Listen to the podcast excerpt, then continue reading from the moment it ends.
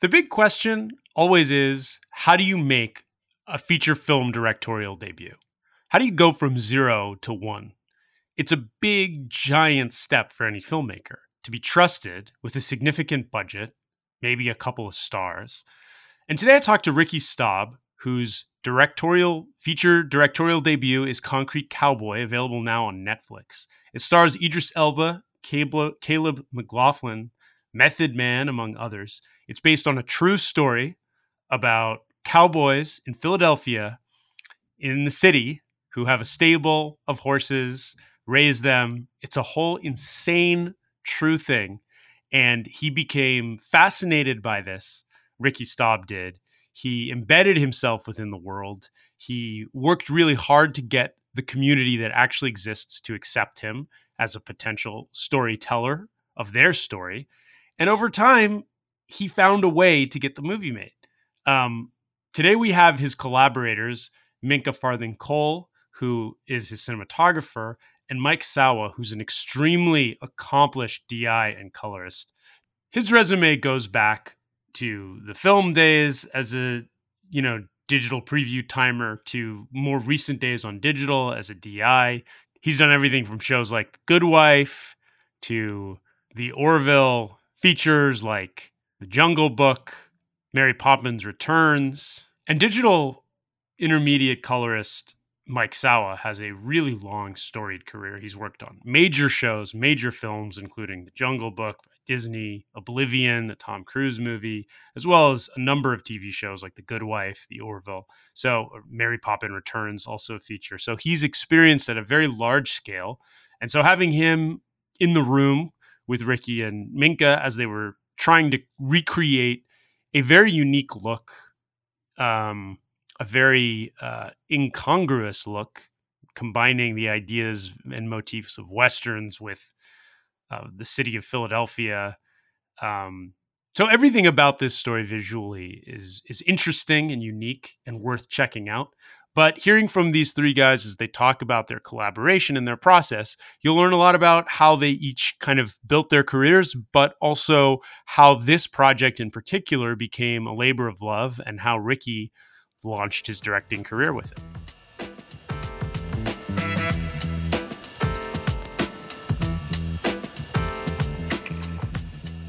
Thank you all so much for doing this and uh, joining me here. I am excited to talk to you I wish we had a lot more time because I really love this movie, but I'm just a huge I'm a huge western fan, so the visual, the everything about it uh I'm I'm just I'm on board. Like as soon as I as soon as it came across to me, I was like, "Oh, this is this is my thing. I'm into this." So, I'm I really loved it though, and I want to start we're to obviously talk mainly about the visuals, but I want to start with, you know, this is a real thing, Fletcher Street and well there's the book right? And then there's don't fence me in.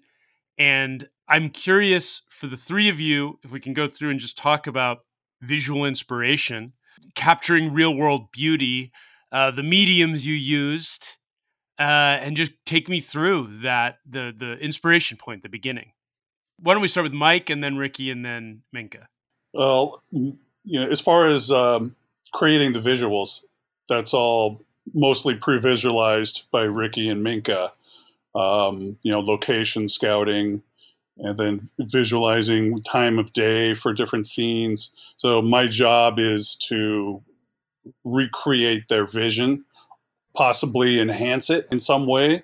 Uh, knowing the box well enough to be able to go in and say, "Hey, let's let's try this uh, rather than that." I know that uh, towards the end, we we created images that were a very filmic feeling, which in the beginning we didn't we didn't really discuss. So the process can morph along the way, uh, but really my involvement uh, really stems from sitting with the talent, Ricky and Minka, and and looking at visuals and then deciding on you know how we want to enhance this particular scene.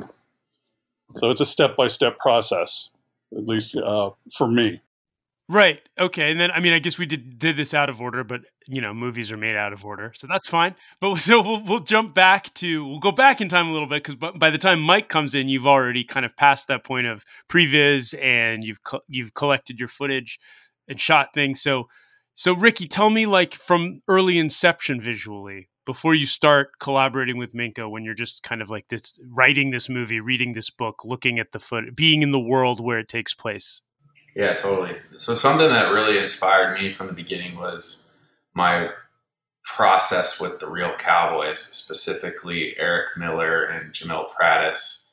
Uh, Mill is actually in the film; he plays Paris, um, and you know we spent several years with them working on the script uh, leading up to production. But something that always resonated with me from their point of view and their heart is they would tell me how growing up they never had westerns that had black cowboys.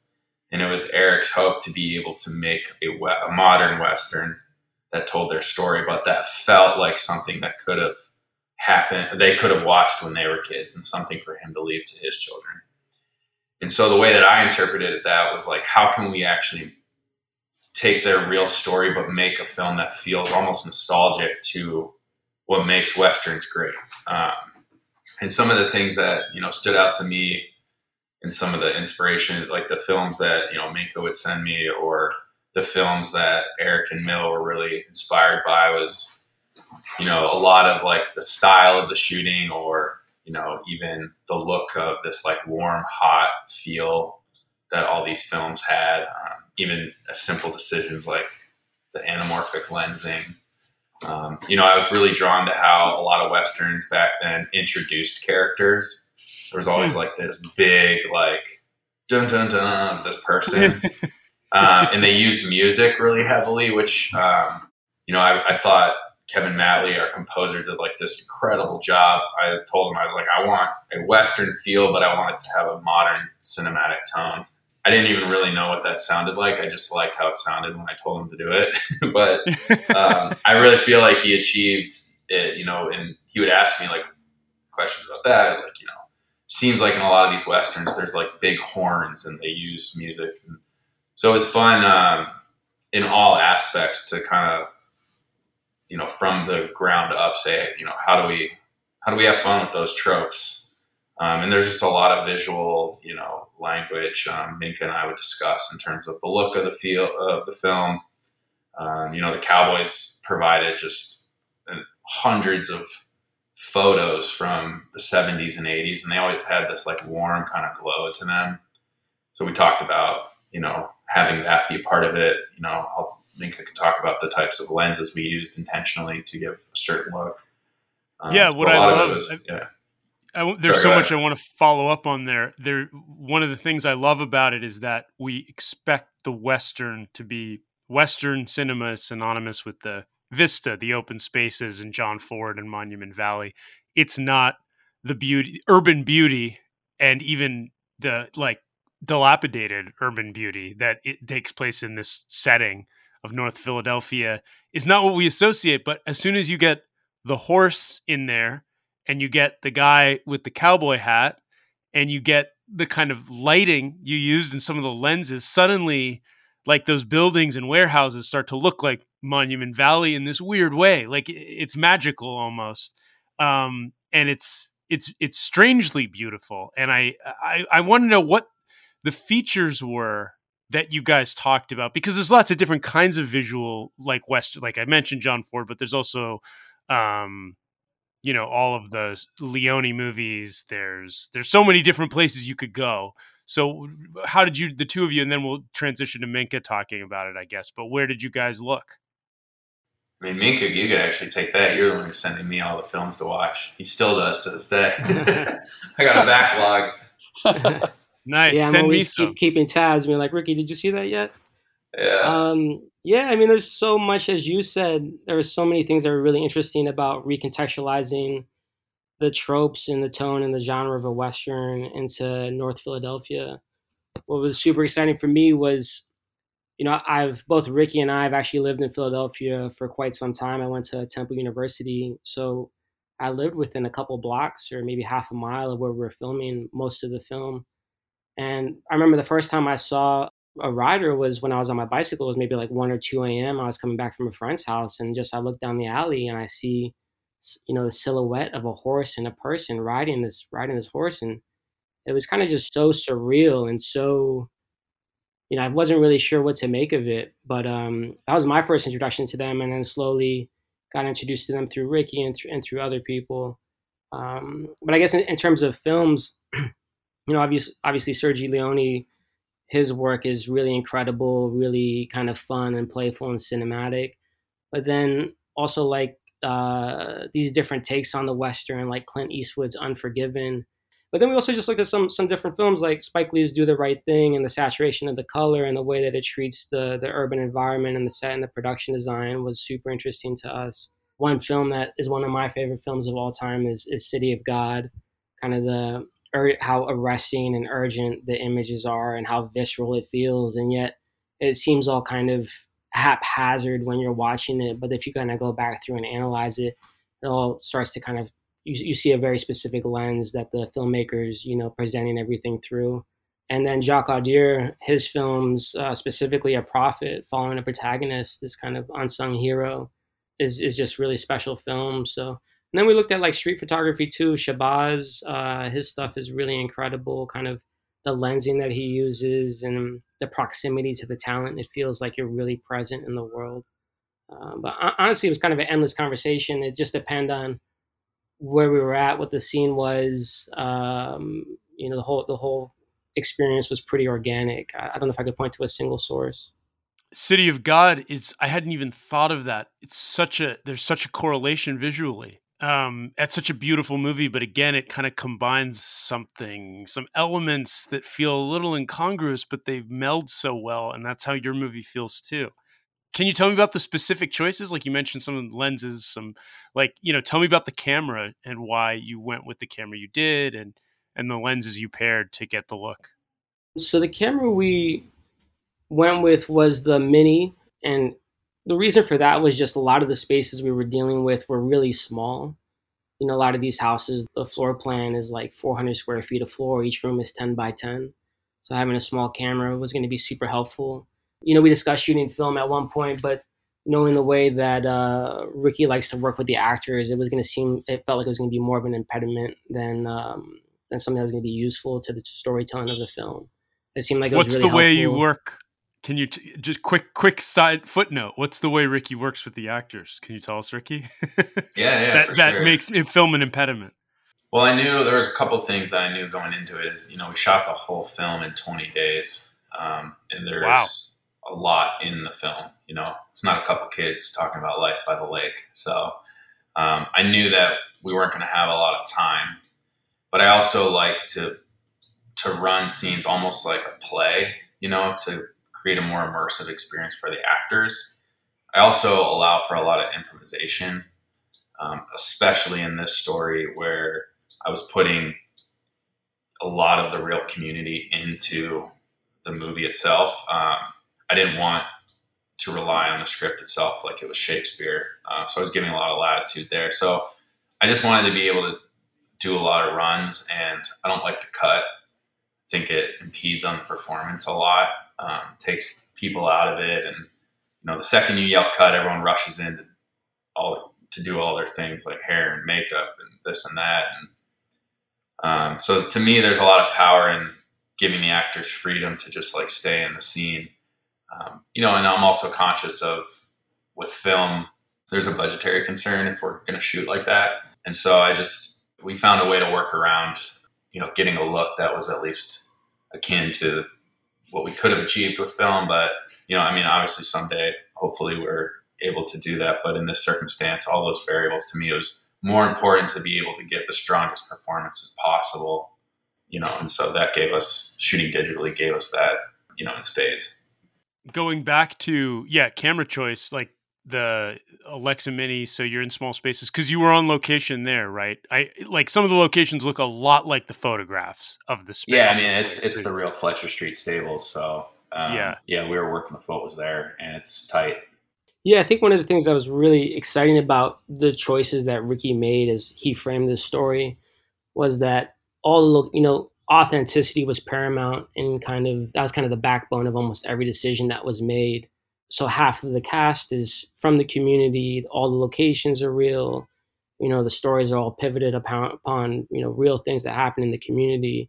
Um, so we kind of tried to, you know, use that as as the you know central idea as to how how we you know decided what the aesthetic might look like.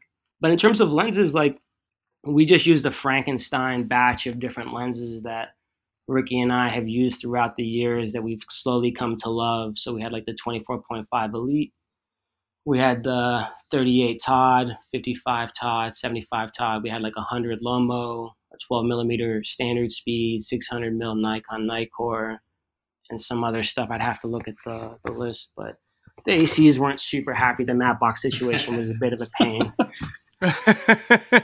Mainly because these are the like you you guys have found a confidence in these lenses to help you get the look you want on a digital format. Is that is yeah exactly yeah we also use the Marus from Lensworks for a couple scenes specifically, um, but yeah it's just with some of these older lenses they you know not even the same lens will be will look the same next to each other. If you took a Pepsi challenge, you'd be like these are to- totally different lenses.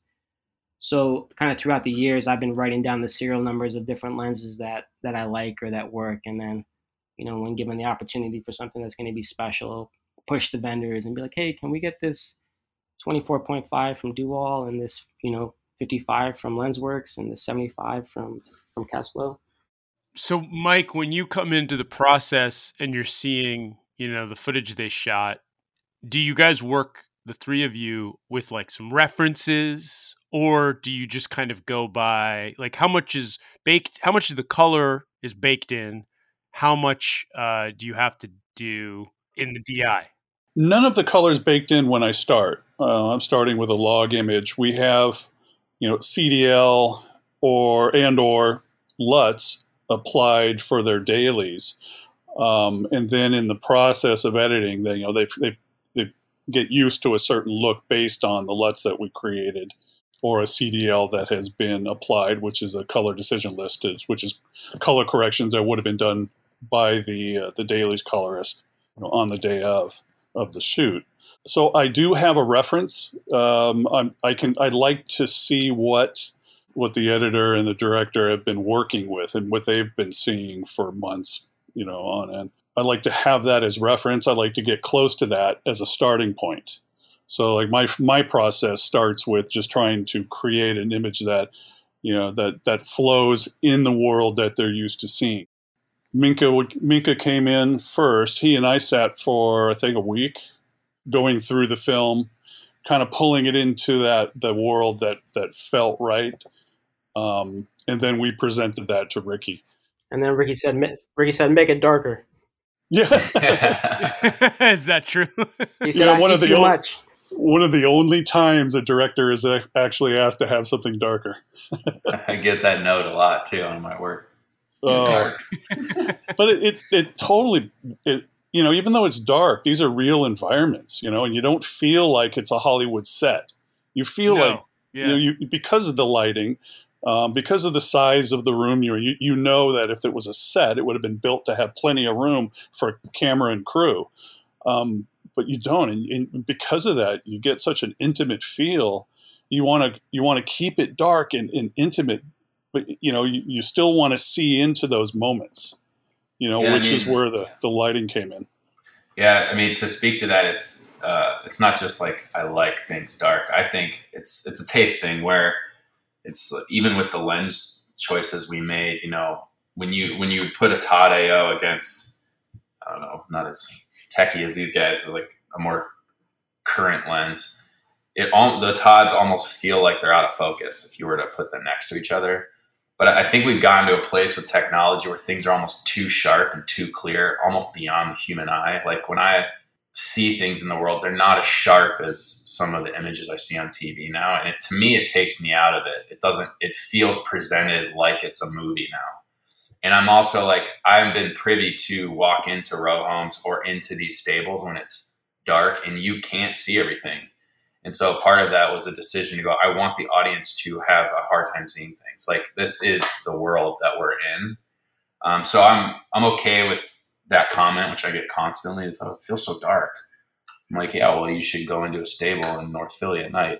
It's pretty dark. yeah, this so, is real life. It's what it feels like. Imagine being inside us, you know. The darks are dark, and the light sources feel like they're the kinds of lights, like a street light, you know, an, an urban light source. They just have that feel. Um, what lights did you use on set? Did you use a lot of practical? Did you use a lot of LEDs? Did you color? Do you, did you do stuff with like coloring them on set as you're shooting? Yeah, uh, we had this incredible gaffer, Seth Coleman from New York, and uh, his best boy Callum Shaw really were super incredible, and then John Seibert, our key grip. But yeah, we used just a myriad of, of sources uh, depending on the location and, and, what was going on. But I guess one of the most exciting things we were able to do is um, Jeff Waxman, our producer, got us a balloon light for the nighttime exteriors, and we were able to put uh, sodium vapor light bulbs in that or mercury halides, and that just got us the color right out the box and got us the kind of exposure and levels mixed with the qual with the quality that we wanted. But we used a lot of practicals, a lot of pushing those practicals, you know, whether it was going HMIs through windows or tungsten or you know throwing gels gels on lights or Asteras, or we actually use this light called the DS1 a lot as well, and, and we bounce that into MUDs uh, in these small spaces. But going back to to the sets and how how real they were, one of the best moments was when Idris first walked onto the stable set and he looks up at these cobwebs that they look like they're out of a movie, and he says, "Damn, it must have taken you guys a long time to put those up there." And I said, "A hundred years." and he said, "Those those can't be real." And I said, "I mean, it's know, funny. I'm looking at it's I'm looking at pictures in the story about like the uh, the Lindstrom. I don't know if that's how to pronounce her name, but who took the photos in the stables? It's the same place you shot. It's the same thing. Like in the look and like those cobwebs are there, and it's funny to think of. Yeah, you get Idris Elba on set. He's like he thinks this is a set or a, an art location, but it's just this natural look that you guys took advantage of. Yeah, I made sure he believed it was set dressing because I could tell he was a little spooked.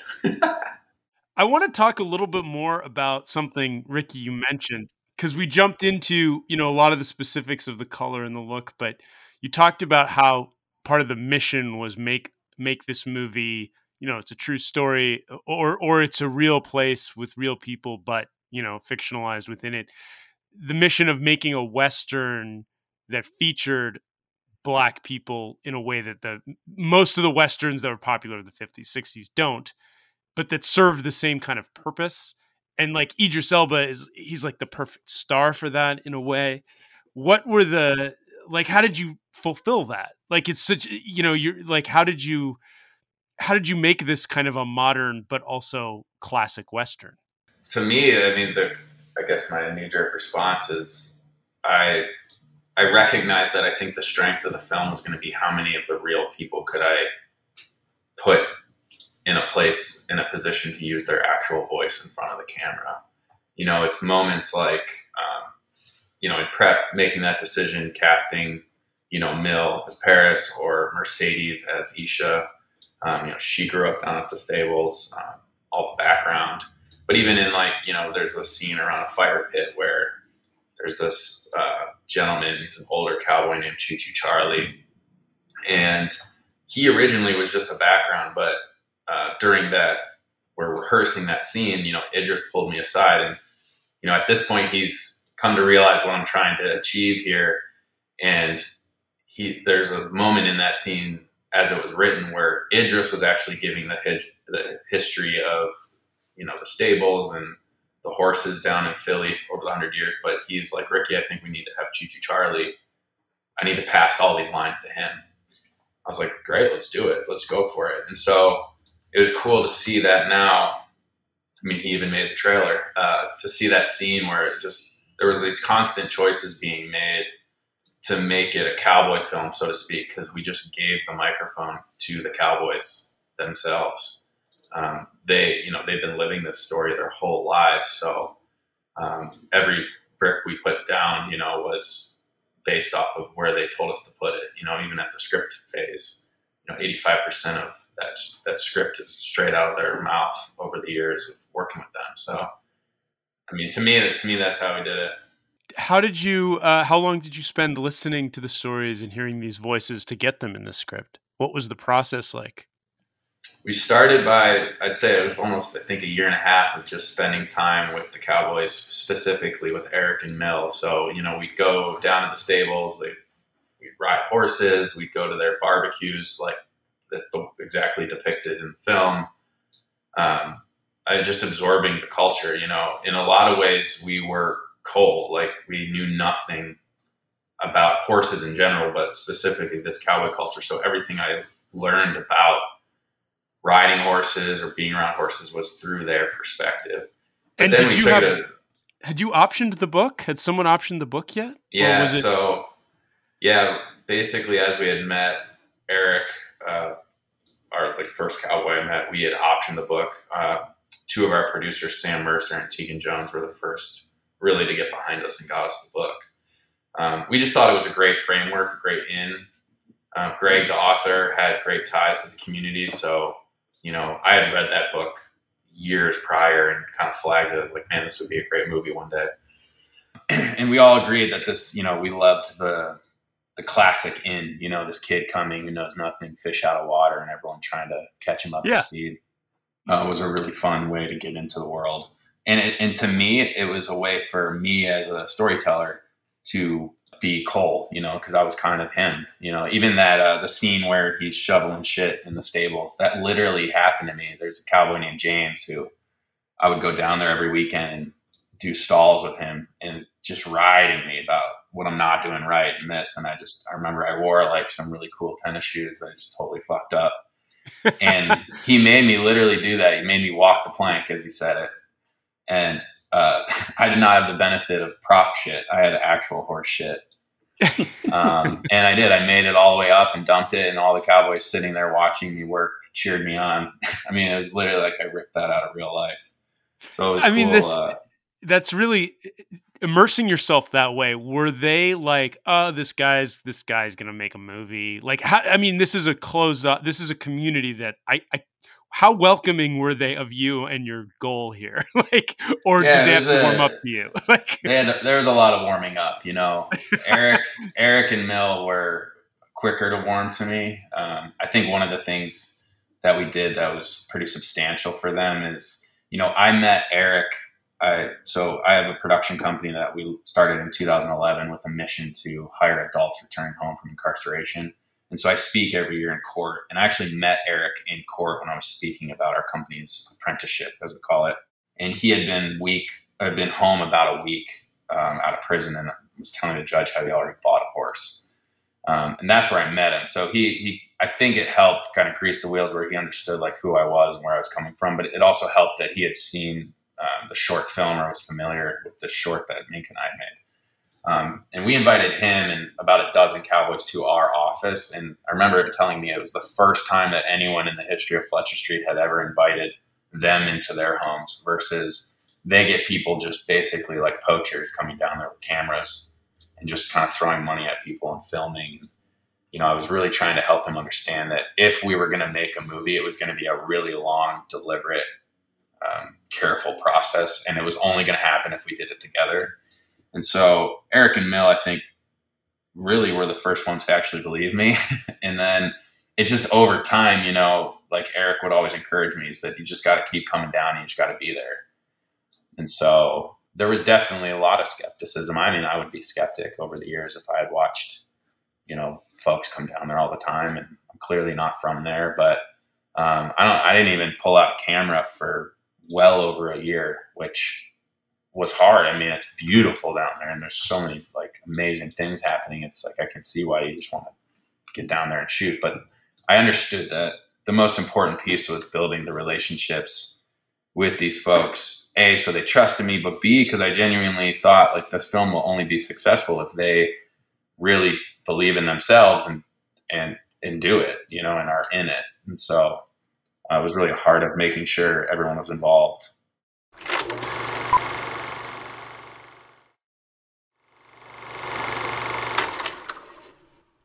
You genuinely were coming from the right place and you definitely had to prove that. Like putting in a year of time without a camera to prove that you're not taking advantage or an opportunist like that that's a lot.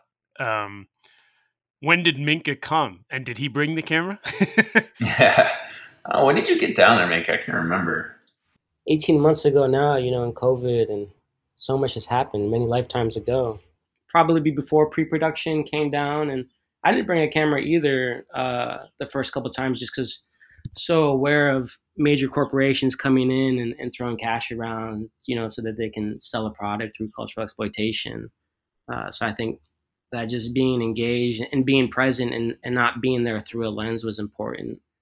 Um, so no, yeah, I didn't bring. We didn't really bring a camera until kind of, kind of until we started shooting. So it was all like kind of mental pictures, like noting what the world was and how you might shoot it and planning it. Yeah, I mean, I had I I had taken some photos previous to prep. Actually, I remember now. that I'm trying to because I'm thinking of the photos in my mind. Eric um, had a brother that was in prison. I remember, and he wanted photos to send to his brother. So then he asked me, he's like, "Can you bring your camera?" And that's when I, I got some shots. Like, there's a shot of Eric at the end of the film. You know, unfortunately, he lost his life to gun violence before we started prep. Um, and we took a bunch of pictures though, and um, one of those is that photo. But um, he wanted to be able to send pictures back to his brother who was locked up uh, to show him what he was up to and show him his his horse that he had purchased and all that. Yeah. So and and Mike, I you know I want to come back to you because you've been a DI. You've been doing this for a very long time through many you know different kinds of projects. Uh, did this pose, you know, unique challenges or was this like how did this differ this project maybe from from some of the others just because you have such a pro you've had such a prolific career. I'm curious where this one stood or what you noted about it. Well every film is is different in one way or another. There's always i always approach a film with an open mind. Uh, i never tried to fit it into a box of of looks. This particular film wanted to be real. You know, it really wants to be real because it is real. So, in in the approach, the only thing that we did that was that even borders like the the whole stylized look is uh, it, in. I keep thinking of the you know when things are dark when we're out on the street like with Cole and Smush and you know there's a contrast in that darkness there's a shininess out on the street, you know, with the lights popping. When we're in the stables or in the apartment, you know, um, it's a very soft dark, you know, uh, almost dusty, almost like, you know, you can feel the environment more. Um, you know, so creating a look is just getting a feel for what the film is trying to tell you uh, and not getting in the way.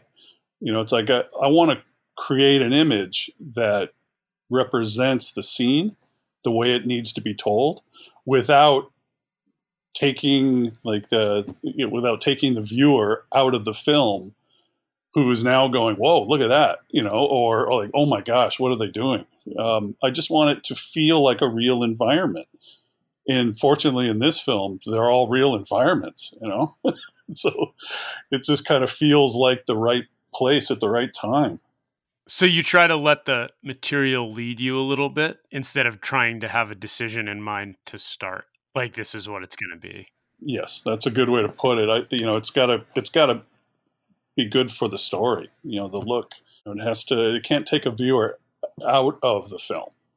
You know, it's like there's the one moment um, when we're in the uh, in, in the house, uh, the like the pink house with the green fish tank it's like that.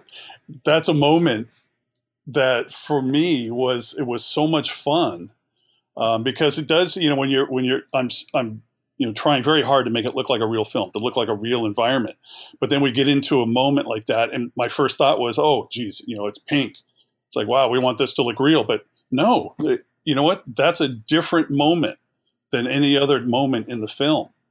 Um, and with uh, you know the with the you know where we are and why we're there in that house, uh, I think the lighting is perfect. You know, when I see it, it's like there is a whoa factor when it, when you cut to it, but then you just believe it.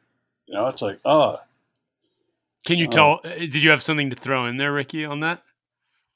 uh, referencing we had a lot of fun with that scene, or uh, especially the fish tank. Yeah. Yeah. particularly.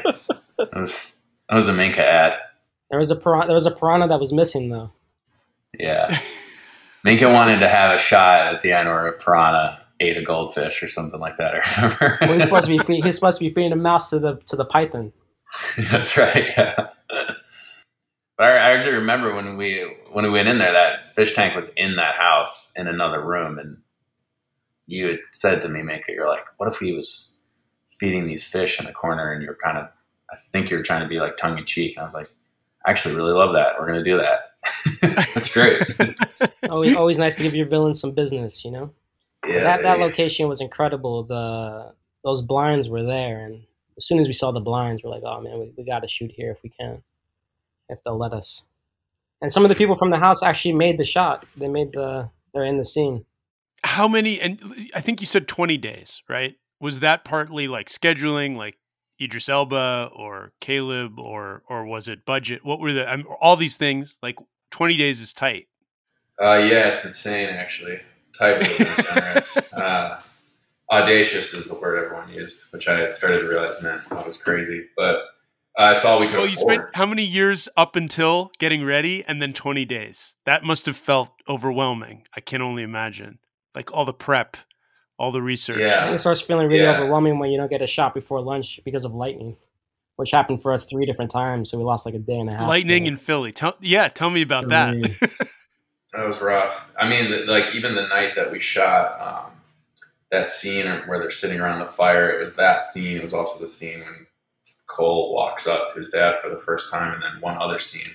We lost five hours to lightning and rain, and we didn't have the ability to go into other days. So it was just the reality became you just have five less hours to achieve your day. um, so that happened to us multiple times. It's brutal. That was your 10, 10 pages of dialogue scene too. Yeah. Really? So what do you tell tell me like what did what did you do? You cut it? You rewrote it? You No, I told my actors, you better be ready because we're gonna fucking fly. They did, and that's when Idris. That was that moment. They all went inside and they rehearsed that scene. Um, they sat around a table and they rehearsed because they knew I wasn't kidding. I was like, "This, this is gonna happen. It's just gonna be fast." And so I, I think that, but that's when it plays in our favor when they already know that I shoot everything like a play. You know, uh, I think that scene was actually six or seven pages long. It's by far the longest scene. And I said, well, it's a six or seven minute play. and how, how quick did Uh, you we have had to five hours left. You know, we're on a 10 hour day. Wow. We're, we're also shooting overnight. So it's not like, you know, four in the morning, you're not exactly spry. Uh, Wow. so I give a lot of credit to actors. Like, it just was what it was, but I, I give a lot of credit to, like, Idris and Caleb didn't even, They're like, all right, this is what we're, let's get to work. I I mean, in I mean addition I to Idris even coming back and saying, "Let's give lines to this guy, Choo Choo Charlie," like he was, he stayed collaborative. It wasn't like no one. That's really impressive. Uh, Minka, how do you cover it? Like from your perspective, like it's one thing for the director, like to have the the stones, Ricky, to be like, okay, like feature debut, right, as a director, and I've got Idris Elba here, and I'm like, you better fucking finish this scene in five hours. Like that's ballsy, and you pulled it off. But Minka, from a from like from like setting up your kit, like how do you cover it? Like, eh, I mean, five. I I can only imagine DPs losing their shit and their cool in my experience when they are faced with something like that. Yeah, it was definitely. I mean, it was always going to be one of the most challenging scenes, regardless of time, because of the way that um, Ricky and I had wanted to shoot it, which was to keep be able to keep the camera super loose and to kind of roam and basically shoot it like a documentary, so that you you know have this level of authenticity that'll resonate, and these frames aren't too perfect, and you know, maybe we miss a moment, but there's something that makes it feel more visceral. Um, so basically, we lit it, you know, 360, uh, which is never particularly easy. But once once it was kind of lit and set up, uh, a lot of it was just about feeling it out. And we had an incredible B camera operator, Drew Sirocco, good friend of mine back from the video store days. And you know, between me and him and Ricky, we just kind of they just went back to back to back and you know got a bunch of takes. Ricky would give give notes after performance, and then you know towards the end we go in for a couple a couple moments and hopefully able to bring in some some light. But for the most part, it was global lighting, uh, very verite. Yeah, I mean that uh, on top of a tight schedule. I'm just I'm I'm amazed that. Uh, Mike, did you ever watch any of these things and be honest and be like, "Oh man, there's not enough here"? or, Mm-hmm. you can be honest. yeah, I mean, I, have seen, I've seen a lot. yeah, you know, I fortunately, uh, you know, doing what I do, I mean, I, I get to create, so I, I, you know, it's like I, I try not to expect too much out of a story. Um, but you know, when I'm going through a film, I don't really listen to it, so I'm just going by visuals and just going by you know expressions on actors' faces. And what's amazing to me is how often I'm so wrong about where the story is going. Um, you know, because you see these expressions and you think, oh, you know, that guy he's mad, so there's a confrontation here. Well, then you know you see the story that's totally opposite of what I thought. So I, I, do love that moment where I actually get to sit with you know the director and the DP, you know, and just sit and watch it with sound. Sound is distracting, so it's yeah. yeah. So I really get a, a you know, it's like I even when I watch the you know the the the film in the offline stage before I start the DI you know, I just kind of scrub through it and I look at scenes and just kind of get a feel for what they've been looking at for so long. So I, you know, I really don't get to listen to it until well into the process.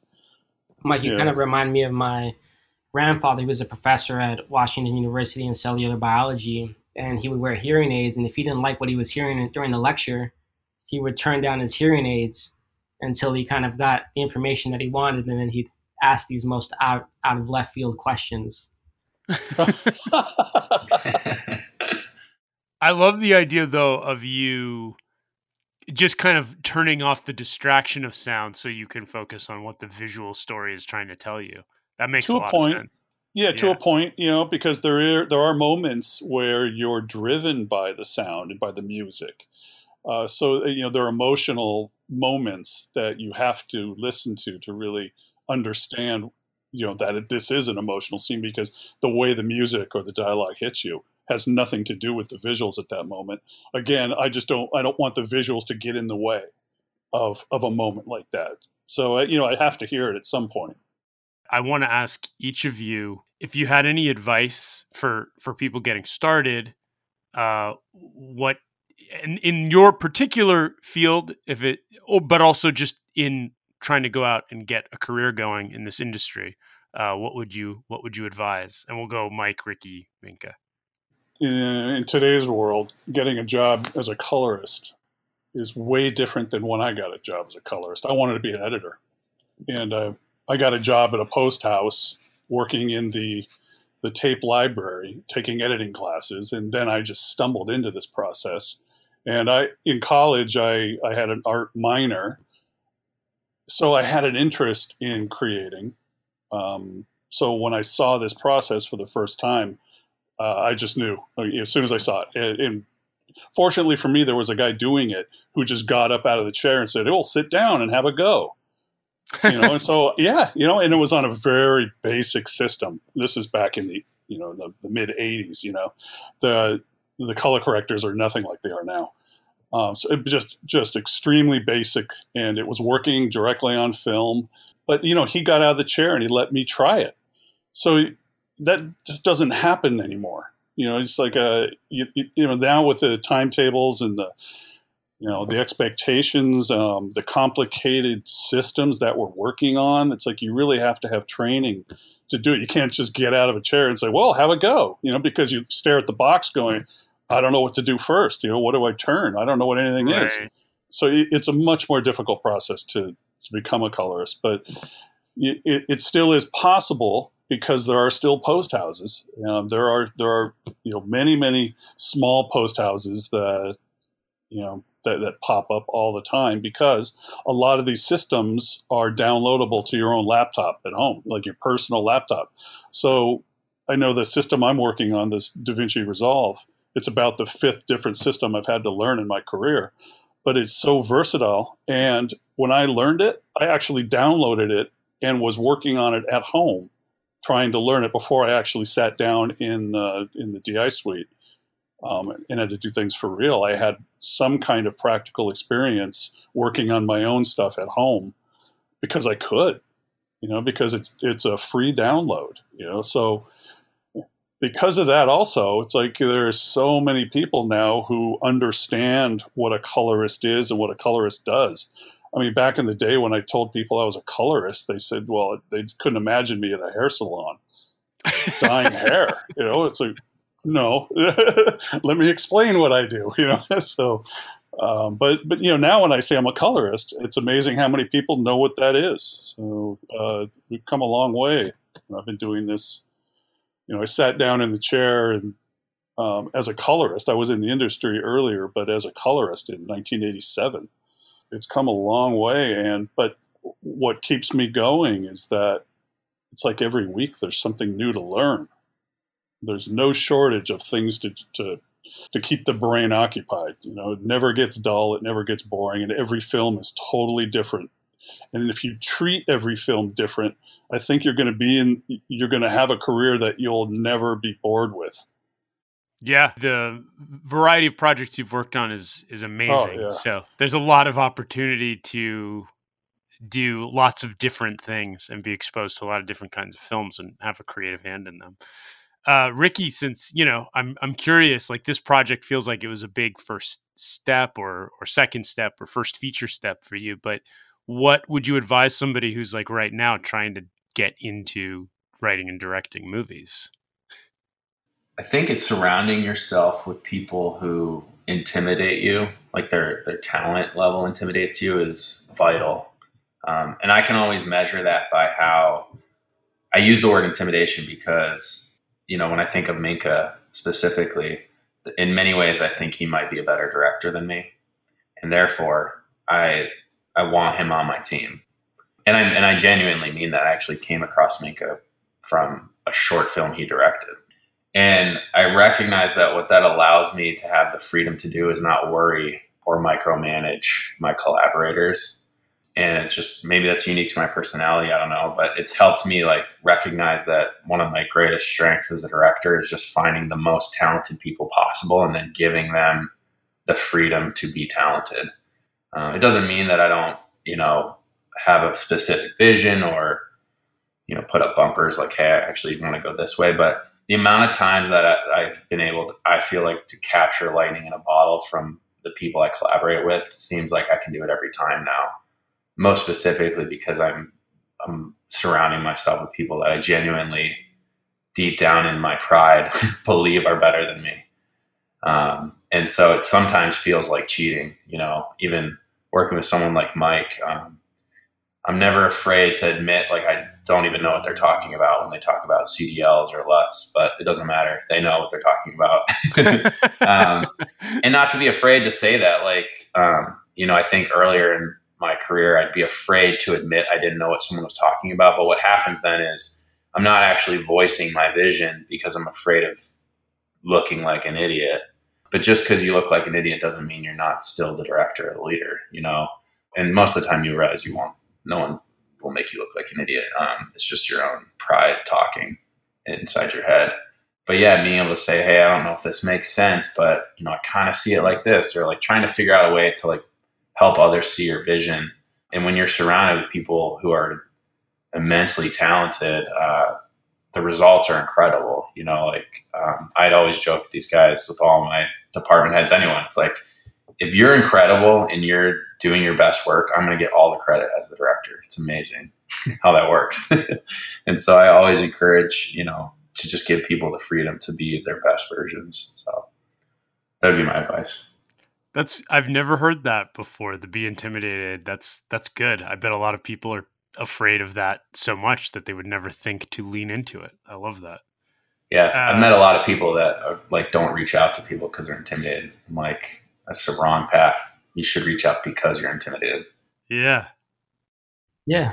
I think that's really sound advice, you know, to put yourself in a world where, you know, ideally you're surrounding yourselves, whether for what I do, whether it's the directors like Ricky or, or the gaffers or some of the other technicians, to just put pe- be with people who have worked on things that you like, who you respect, who you think are going to have interesting ideas. You know, ideally it's all a collaboration. So hopefully the the sum is greater than the individual parts.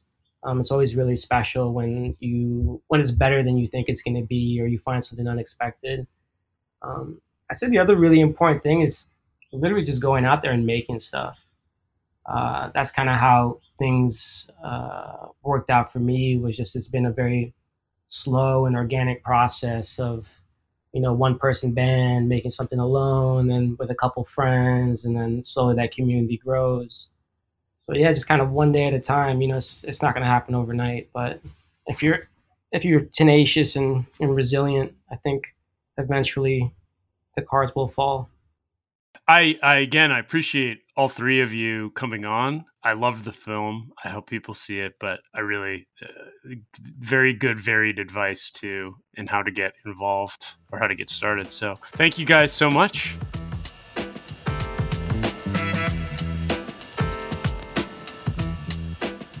Thanks so much for listening. You can read about all kinds of great stories happening in the world of filmmaking and more at nofilmschool.com. Be sure to like, rate, and subscribe to the podcast. Like our Facebook page, follow us on Twitter, check us out on Instagram. But I also really want to turn your attention to something we have live on our website our No Film School gear guides. These are guides for buying all kinds of gear. Whatever you're shopping for, we likely have covered it either in our deals pages, which we put up every once in a while, but also through our gear guides, where we comb through the best products available and isolate which ones work for which kinds of filmmakers. So, whether you're looking for the right mirrorless camera, the right sound recording equipment, maybe even the best editing software, we have options and we give you all the details and where you can buy them. So check that out, gear guides at nofilmschool.com. You can see them at the top of our homepage or scroll down to the footer and you'll see their gear guides listed. Just click that link. Thanks so much for listening.